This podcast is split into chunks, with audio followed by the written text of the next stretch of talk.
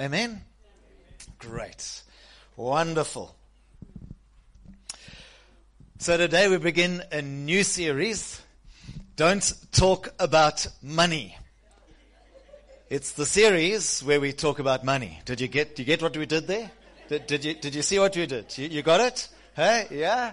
Yeah, that's taking our um, cues from uh, YouTube comments. So here we are for my next three sermons. Andre's preaching next week, uh, but today and then two weeks time and the third week, we're going to be speaking around this topic. Don't talk about money. We're going to do the opposite to what we said. And uh, we're going to be preparing ourselves to serve Jesus with what he's got. Is anyone here feeling challenged with the economy? Anyone? Anyone realizing that a loaf of bread is no longer cheap? Yes? What about the price of petrol? Hey, Tana was saying this morning it's coming down apparently two rand. Two rand. Imagine being able to drop by two rand and it's still going to be expensive. Yeah? What about groceries? How far is your grocery budget going? Yeah? Have you been in the groceries recently and you check someone with a full trolley? You go, yo. When I was in primary school, uh, we used to push trolleys for tips. So we were those guys that kind of loitered around and, ma'am, can I push a trolley, please? Those are the days before car guards got cornered the market. But um, I remember some days, those days, back in the olden days, I remember people coming out the groceries with two and a half trolleys. Have you ever seen a thing like that? Now we take two and a half trolleys worth of money into the groceries and we come back with a little checkers packet, right? Inflation helping you out? If you're retired, you, you know, you worry when it goes down. If you're saving, you worry when it goes up. Most of us are worried about money. Around the world, our confidence in money matters is being shaken. Those of us that thought we had stable jobs, that were in secure careers, well, hello COVID. Hebrews says that the Lord is shaking everything that can be shaken. So interestingly, when we did our planning at the beginning of the year, we planned to do what we call Financial Peace University in the fourth quarter. So you're welcome. And we've chatted around, are we still on track? And we've been saying, man, with where the world is at, where South Africa is at, right now, this is even more important. So over the next three preachers, I'm going to look at winning with money as an introduction to our Financial Peace University. Financial Peace University is a biblically based money course, which more than, I think it's 16 million people have gone through. It's uh, one of the top highest listened to podcasts. My point is, it's not just some, not just Craig's ideas that I worked up last week. And uh, so we're going to invite you to do, to be part of that. Do you have peace with your money? The number of people that are nodding their heads, like one or two, right? Well, therefore, Financial Peace University is your is going to be just for you. How about when you think of your future? You got money peace when you think of the. It's bad now, but what about in the future? Financial Peace University will help you out. Sometimes people get uncomfortable like you are now when we talk about money in church. but that would be the same as a doctor not talking about eating well and health and exercising uh, and healthy living when you go to see them. You know, don't tell me how to live, just give me the pills, doctor. No, it's part of life. In fact, Jesus spoke about money all the time. And so if he can, so can we. Let me paint you a picture. I've got some scriptures for us to have a look at. Let me paint you this picture.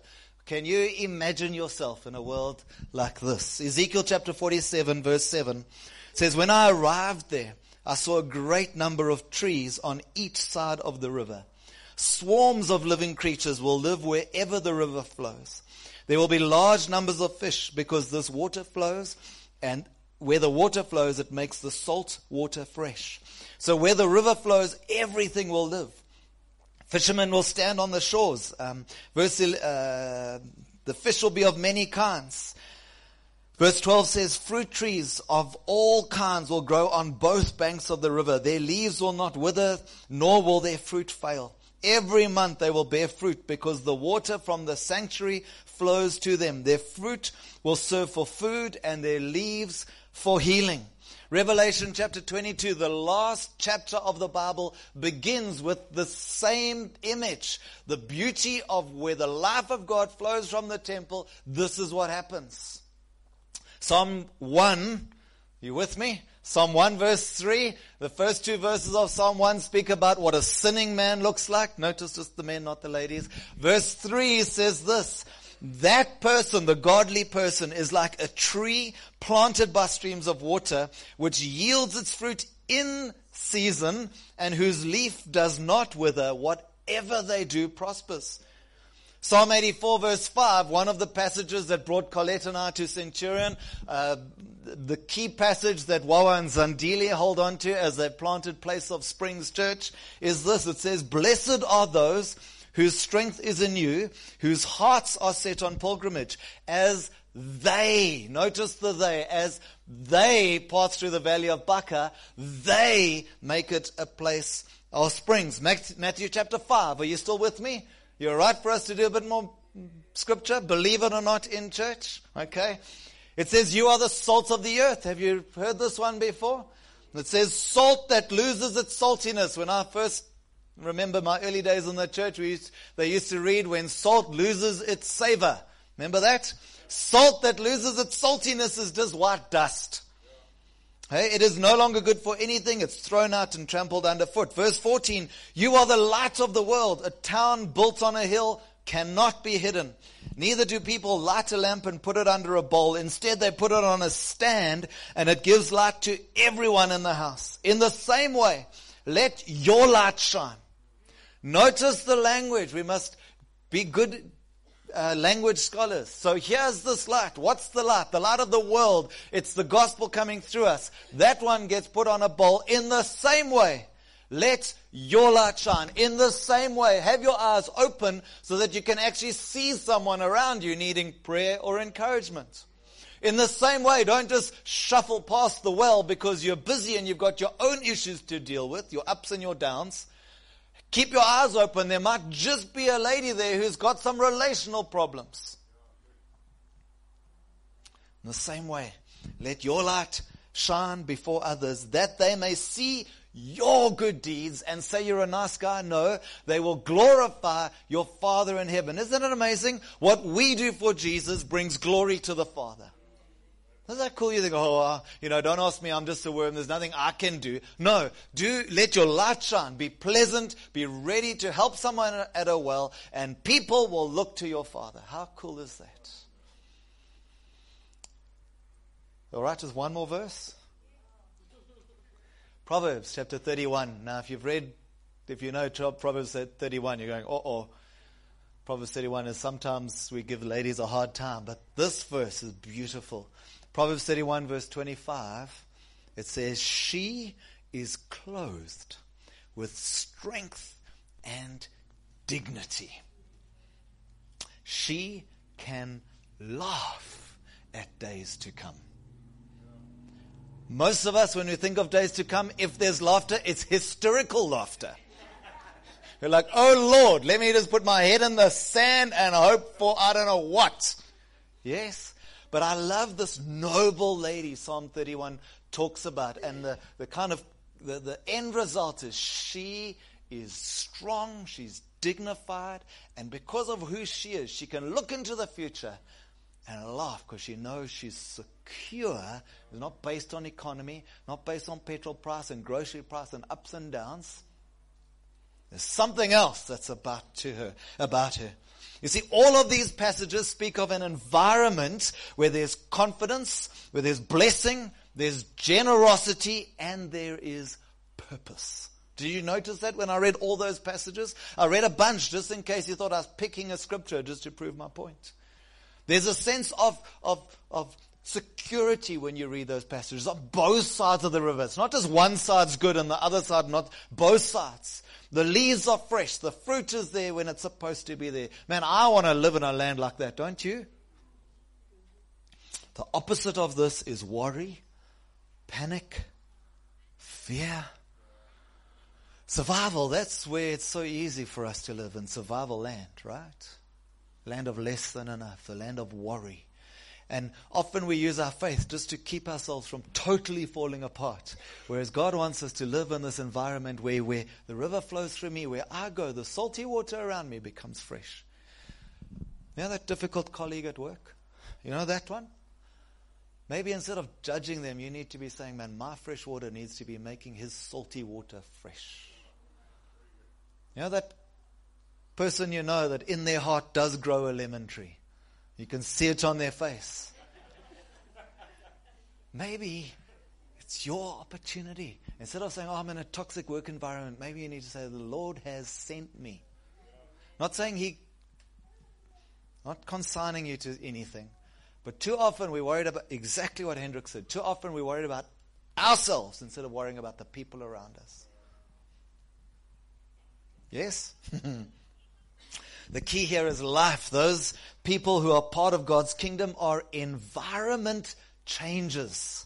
Environment changes. They live differently compared to other people, and because of them, others live differently. They who walk through the valley of Baca make it a place of springs. The valley of Baca is a dry desert. It's a real place. It's a, I can show you on the map. It's a real dry place of uh, uh, uh um, wilderness. And often you went there weeping. It says, those people like this go through there, that place becomes a place of springs. So welcome this morning to Don't Talk About Money, episode one. My title for the day is Normal Sucks. Because normal is broke. I thought I'd at least get one amen for that. You know how hard I've worked on this, guys. My goodness, you, I'm sweating here. My first point to ask you this morning is, well, why be normal? Why be normal? I don't know about you, but it feels to me like we're all just trying to win at the game of life. We're playing by the same rules and we're wondering why we don't get what we want. We just think, well, that's it. I've got to play harder. I've got to work harder. Hopefully I'll earn more money. Hopefully I, somehow I'm going to get a better score in this life. The results are clear. But somehow we think that we're special. If I just play the game better, I will get better results. Have you felt like that before? I'm just stuck on this treadmill, and if I just do it better than last week, or last month, or last job, then this time it's going to go well. How, how's it working for you? You know, we used to kind of get to the end of every year and think, oh Lord, how do we catch up? How, how you know, you the, the, the, the level, the pull level's gone down. You think, Lord, how do we get up? And it's Christmas now. You know? We play, think, oh, next year I'm going to play the game better. Next year I'm going to do a better budget. Next year I'm going to be more diligent with my savings. Next year, next year, next year. And look back over the next years. How's it going for you? Our culture puts us in a place where we no longer feel in control when God wants us to be free. Instead of the Christians creating culture, truth be told, most of us are pretty much following the culture. Pointing fingers today at me too. For most of us, the picture I painted from the scriptures at the beginning is not our normal.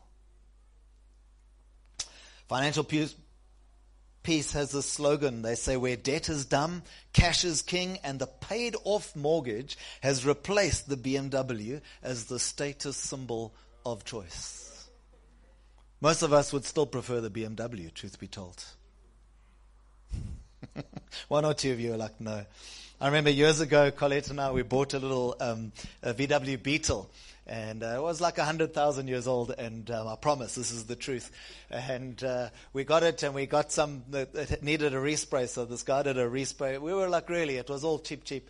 And within five minutes, the respray, the thing popped, and the, the roof looked like a desert.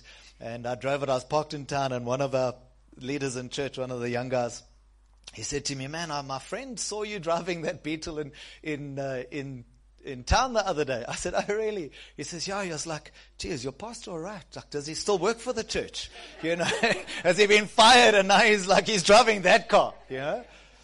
And the truth is, what are we putting, what are we finding our comfort, our, our Acts chapter 13, I have to tell you this, this is so beautiful. So Paul and Barnabas, They embark on their first missionary journey. It's AD 44.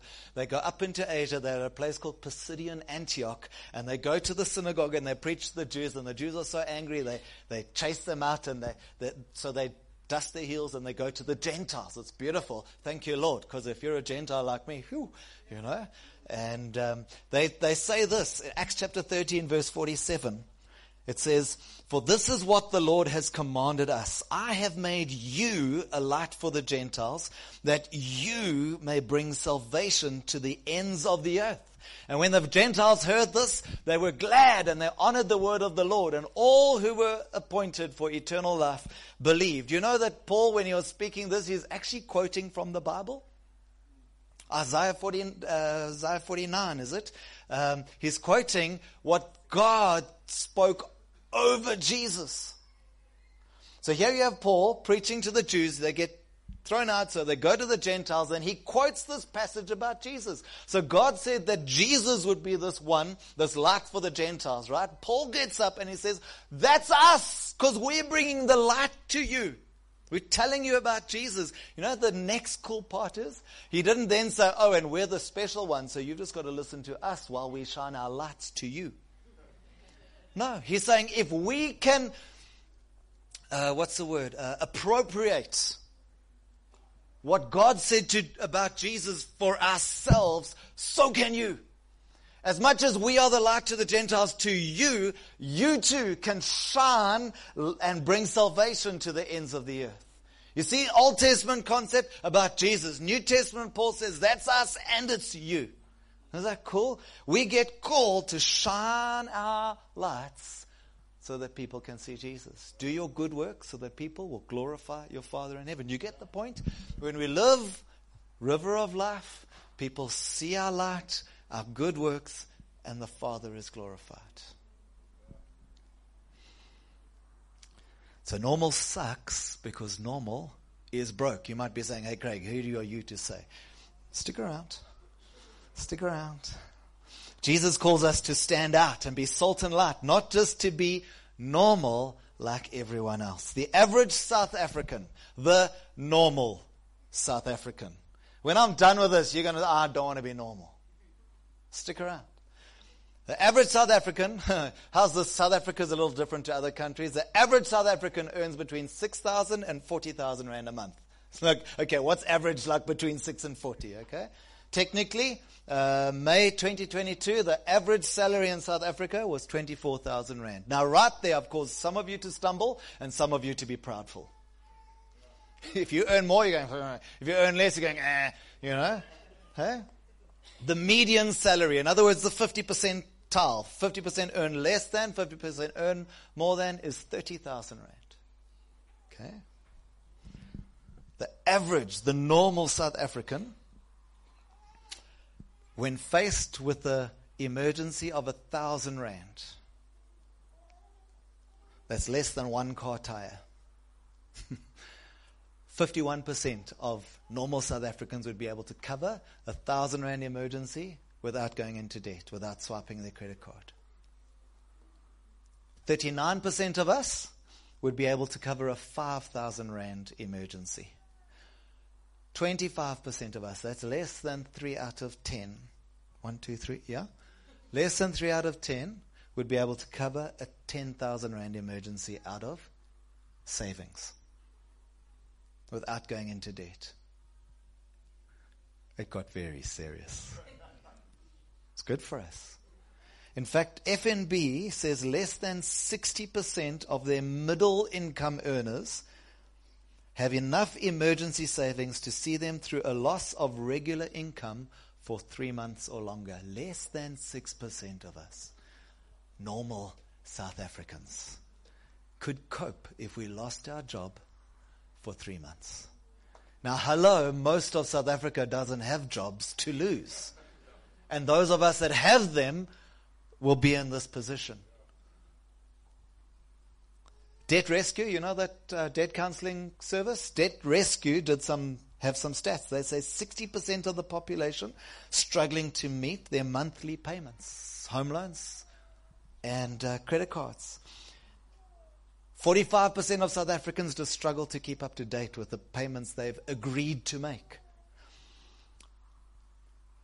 23% of normal South Africans have money left at the end of the month. You're going like, who's that? 23%. But you know what that means? That means 77% of normal countrymen of your and mine, normal people, are broke at the end of the month and will never be able to save a cent. Nearly 8 out of 10. One, two, hey?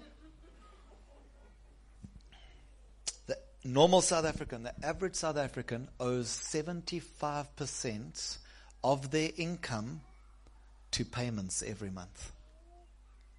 Three quarters of what you earn, think of your earnings, think of your salary, your, your family earnings. Three quarters of it, the normal South African has already um, committed elsewhere. Told you normal sucks.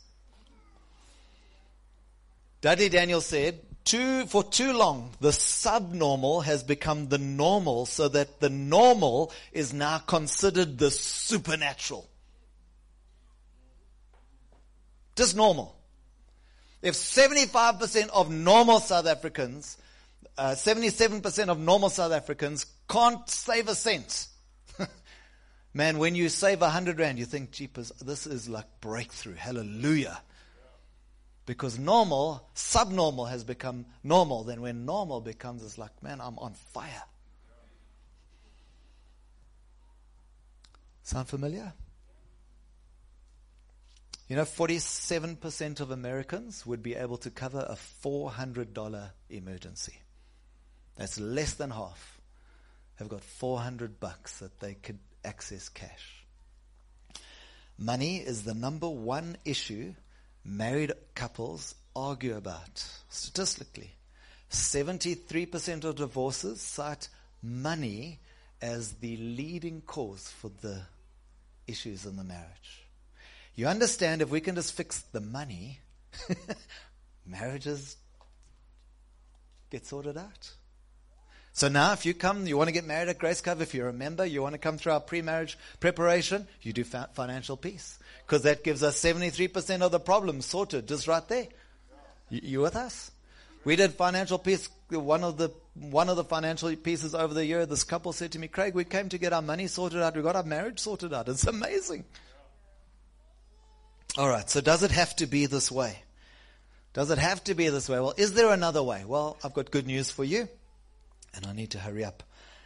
So in America, the uh, financial peace people did the largest study of millionaires ever done in the States. 10,000 millionaires they surveyed, and they found, contrary to popular belief, the 10,000 people were ordinary people who built their wealth slowly through savings, pensions, and investments. Top three profession was teacher. Millionaires. Millionaires. The first is lawyer. Hmm. The second is accountant. Well, if the accountant can't get it right. The third, teacher. I'm not talking about the accountancy teacher. I'm just talking about teachers. Yeah, the top third. Millionaires, teacher. 90% of them didn't inherit because you all think, oh, you're rich because you're hooked up by your family. 97% of them didn't inherit, inherit their money. 80% of them exercise three times a week. Characteristics of people who are millionaires. 62% of them earned a household income of less than $100,000 a year. Now we've got to do the math, right? But just think about it in South Africa. If you earned, earned 100,000 rand in the year, could you imagine having a million rand um, net wealth? You think, no, it can't be. Well, for 62% of them, it was. 55% of these millionaires gave to charities and churches on a regular basis. 50% of them had a B average in school or less. So it's not just the rich guys, it's not just the clever guys, it's not just the special guys. 18% of them were self employed, 9% of them didn't graduate from college. On average, These millionaires, their homes are 260 square meters, and they've lived in the same house for an average of 17 years. They paid it off in 11. I hope that gives you hope. Because normal sucks. That's not normal. so number three, why does normal suck so much? You're going to go home and like be apologizing for your language all week after this sermon, right? Why does normal suck so much? So in South Africa, in South Africa, we're just talking real, just talking facts. I'm trying to give you as much information so you don't go home saying, oh, the church told me I have to tithe, otherwise the Lord will judge me. That's not the only way that we handle our money, right? In South Africa, the bank will give you up to 30% of your gross income on your bond. They'll give you up to 20% of your gross income on car payments. I won't ask who's just bought a car or a house, and then you can, I won't put you on the spot. Do you realize, have you done this maths? That's half of what you earn. The bank will happily give you in debt. The bank will, with a smile, take your money, knowing full well that you got 50% of what the rest is, other than your house and your car. If you're a Christian, 10% goes to your tithe, and you haven't even paid tax yet, and you've only got 40% left. no wonder we feel like we work as hard as we can to earn all the money we can, and we still don't have enough money as we need to live comfortably without worrying about money. You guys are looking more and more depressed the longer I go. So I told you normal sucks. Hey? Um, hopefully, Shane, the guys are struggling there, but hopefully we can get. So let's say, for example, you're working on a 20,000 Rand income. I've, I've used round figures so that you can divide and multiply to get wherever you are. 20,000 Rand? Well, you're a Christian, right? So 10% goes to your tithe. That's two grand. That means you've got 18 left. The bank will give you, uh, the tax man will take 3,000 off of that. That leaves you with 15,000 left. The bank will give you 6,000 on your house. That leaves you with 9,000 left. The bank will give you 4,000 on your car. That leaves you with 5,000 left. You earn 20. You've got five to live on. And that's normal. How about things are going a bit better and you have a family income of 50 grand? Because this you can just multiply it. So you double it and that's a percent, okay? Well, the first five is your tithe. That gives you 45 left. Then 10 will go to tax. That gives you 35 left. 10 will go to the car because the bank will happily take your money. That leaves you with 25 left. 50, uh, what did I say? Um, 15 goes to your house. 10 goes to your car. End up with 7,000 rand for the rest of the month. You notice the difference? The guy with 20 has five, the guy with 50 has two, it has seven. It's two more different. You earn two and a half times as much. The difference is 2,000 Rand. You wonder why the game rules of life are working against you? How much harder you work for 50 than for 20? Hey, are you even better off at the end of the month? You think, man, I'm just to go, I don't know, I'm just to go and live on the beach and like, I don't know, eat coconuts. Hey? Hey? I feel like I need to like reassure you. You're all like, Craig, no, please. Like this is the end. Lord Jesus, come quickly.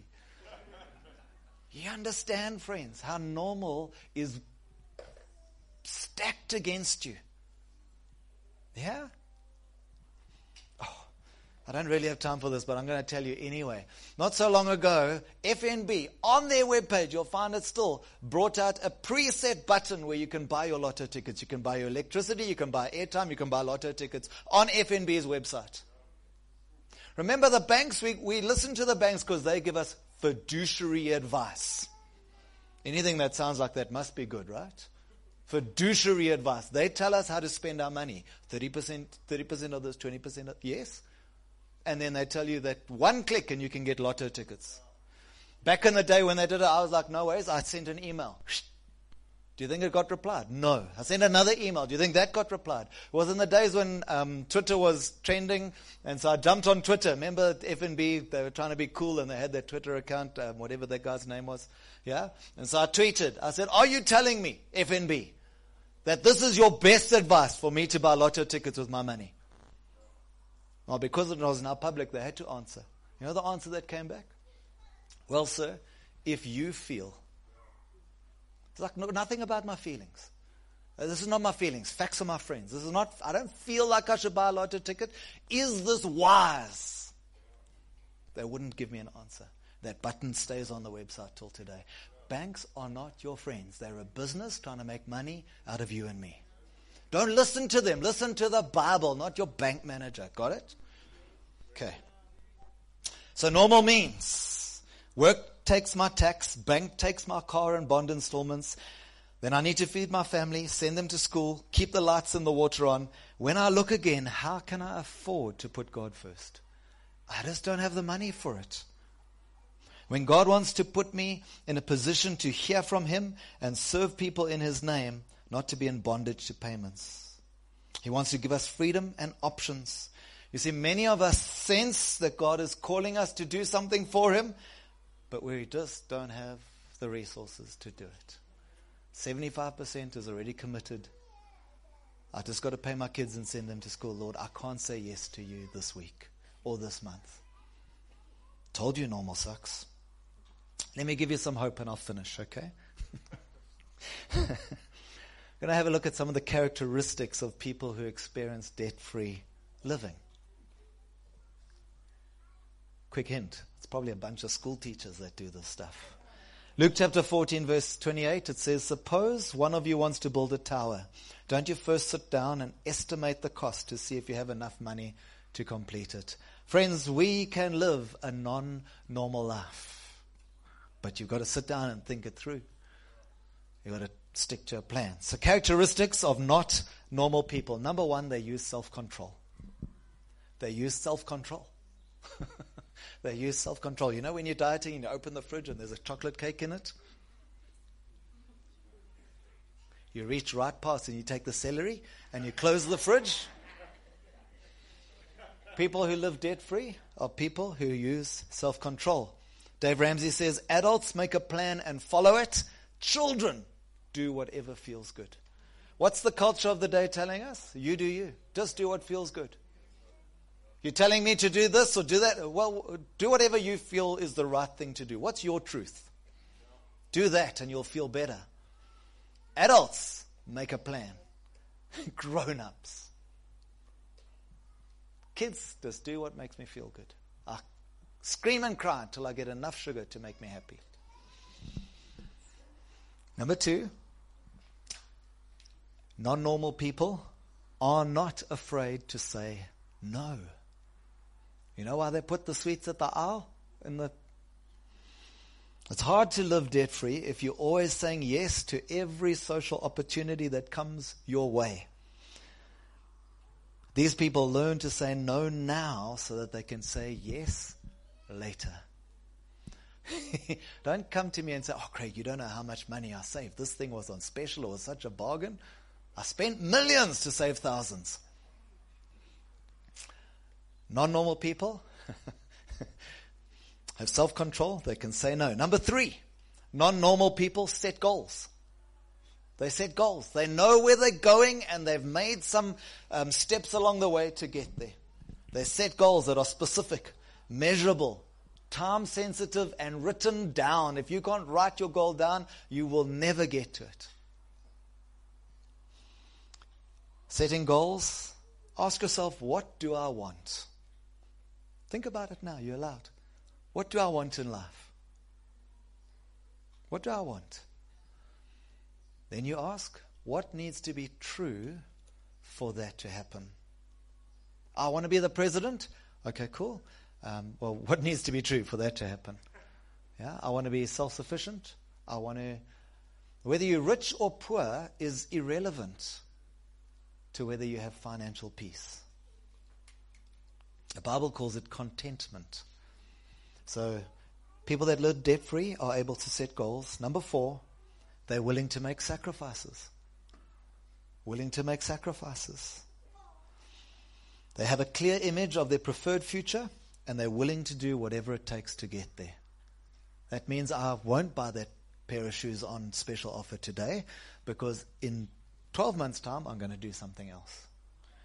Number four, number, sorry, number five, they don't compare. Talk about the culture of the day. You know, everyone living their best social media life? How's that compared to you and yours?